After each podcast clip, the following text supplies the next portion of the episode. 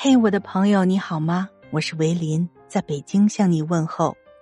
今天我们来聊聊原生家庭，以及分享给你一个在糟糕的原生家庭中成长起来的小男孩的故事。我们一生当中有两个家，一个是我们从小长到大的家，有爸爸妈妈，也许还有兄弟姐妹；另一个是我们长大之后自己结婚成家的那个家。我们把第一个家叫做原生家庭。美国著名的家庭治疗大师萨提亚认为，一个人和他的原生家庭有着千丝万缕的联系，而这种联系有可能影响他的一生。四十九岁的高晓松在奇葩大会当中谈起了自己的原生家庭，他依然有很多遗憾。他说，我一辈子没有问过我父亲一个问题，有长达二十年的时间，因为对原生家庭的不满，尤其是我跟我父亲之间极为不好的关系，结果确实导致我年轻时候出现很多问题。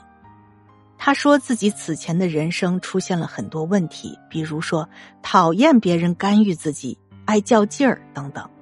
直到四十岁之后，他才慢慢地摆脱了不好的性格，真正地走了出来。我们每个人生下来都是一张白纸，没有任何主动选择，就投胎到一个家庭。这个家庭就是我们的原生家庭。我们在这个家庭遇见了自己的亲生父母，并被迫进入到了一个已经运行多年的家庭系统当中。我们被迫的要适应这个家庭系统，在适应这个家庭系统的过程中，我们还要被迫的不知不觉的形成自己的性格。我们每一个人都被深深地烙上了原生家庭的烙印，我们自身的优点继承于我们的原生家庭，我们自身的缺点也继承于我们的原生家庭。我们一生所有的痛苦，深层次的原因都是因为我们用原生家庭给我们的一切，尤其是性格和心态上的缺陷，去面对我们遇到的人和事。因此，原生家庭对于个人发展的影响在近年来不断被提起，比如孩子的问题都是父母的问题，无形中将父母的重要性强化到了一个相当高的地位。豆瓣社区上有一个著名的小组叫做父母皆祸害，很多成员把自己的人生困难和问题归咎于父母，而一些心理学工作者也喜欢用原生家庭来解释求助者的各种问题。的确，我们承认原生家庭对人的一生影响非常大，但是我们真的无法逃脱命运的安排吗？二十世纪初，美国一个犹太移民家庭塞缪尔和 Ross 夫妇在一九零八年四月一日生下了一个小男孩，他们给他取名叫做亚伯拉罕。之后他们又生了三个男孩三个女孩。他的父亲塞缪尔出于对婚姻和妻子的失望，经常在家之外的地方消磨时光，以避免在孩子面前和妻子发生冲突。那个年代就像是目前的很多家庭一样，夫妻的婚姻名存实亡，但是为了孩子凑合在一起。更多时候在这个家庭当中，父亲是缺席的。然而糟糕的婚姻状态，对于宗教的痴迷，又让他的母亲陷入到可怕的情绪漩涡。作为家庭的主导者，母亲经常为了一些小小的过失就常常斥责他的孩子们，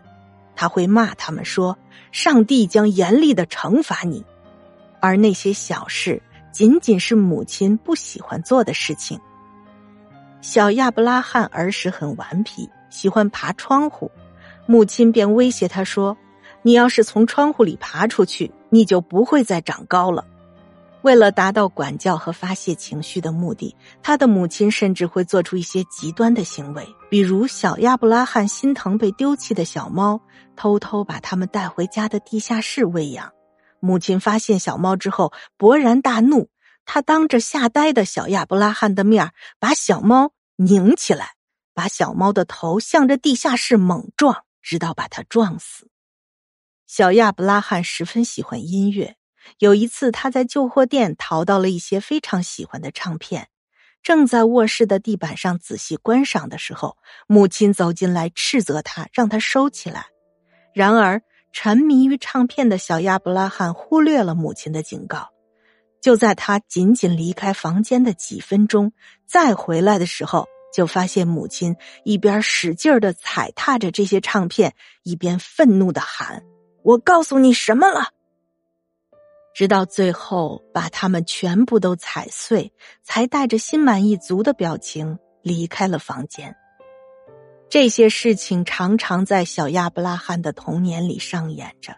在他的记忆当中，母亲一直是自私、吝啬、暴虐的存在。他甚至给冰箱的门上锁，只有当母亲想要给自己弄吃的的时候才会打开冰箱，除此之外不会允许孩子们吃一点零食。亚伯拉罕成年之后曾经这样评价自己的童年生活，我是一个极不快乐的孩子，我的家庭是一个令人痛苦的家庭，我的母亲是一个可怕的人，我没有朋友，我在图书馆和书籍中长大。但是奇怪的是，过着这样童年的生活，我居然没有患精神病。他对母亲的反感和憎恶贯彻了他的一生，偶尔在公开场合谈论起母亲，也全都是负面和仇视的言论。他没有原谅过母亲，甚至拒绝这样去理解她。母亲是他自己成长环境以及不幸婚姻的牺牲品。从十几岁离家之后，在母亲的有生之年中，他只去探望过她几次，这一生都未曾和母亲和解。出生在这样毫无幸福可言的原生家庭，一辈子也没有感受到母亲的爱。按照很多人原生家庭的论调，亚伯拉罕的人生应该从此废掉，他的性格应该变得阴郁古怪，婚姻应该很不幸福才对。然而内心带着伤痕和痛楚的亚伯拉罕，用他一生的成就和家庭幸福证明了一点，一个人的原生家庭并不是一个人的宿命。亚伯拉罕的全名叫做亚伯拉罕·哈罗德·马斯洛，他就是美国社会的心理学家、比较心理学家、人本主义心理学的主要创建者之一，心理学第三势力的领导人。也许你并不认识他，但一定听说过著名的马斯洛需求层次理论。马斯洛在需求层次理论中指出，每个人都有五种需求：生理需求、安全需求、社交需求、尊重需求以及自我实现需求。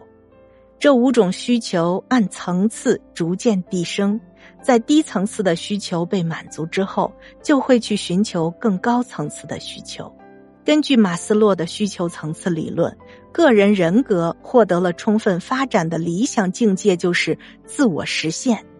自我实现就是人性本质的终极目的，也就是个人潜力得到了充分发展。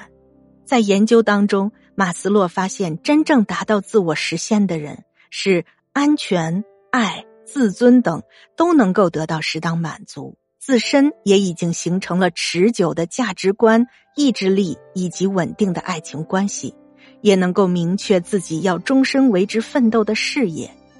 而在层次需求理论中，没有任何一条提到了想要完成自我实现的前提是要拥有一个完美的原生家庭。马斯洛自己也身体力行地验证了这一点，他成长为一位温和仁慈、广受人们敬佩的心理学家。与此同时，他和妻子生活得也非常幸福。事实上，认真做事业的人根本就不会害怕原生家庭。心理学引出原生家庭这个词的本意，是要帮助我们更加了解自己、治愈自己，以及更加理解他人，是为了寻求解决途径，而并非是为了作为不幸的承担者。错的不是我，是我的原生家庭。仿佛就是在说，错的不是我，是这个世界错了。我们可以选择把一切的归因都归咎于原生家庭，也可以选择正视自己的创伤，寻找途径去让自己的生活变得更好。虽然原生家庭塑造了我们的过去，但是却不能束缚我们的现在和未来。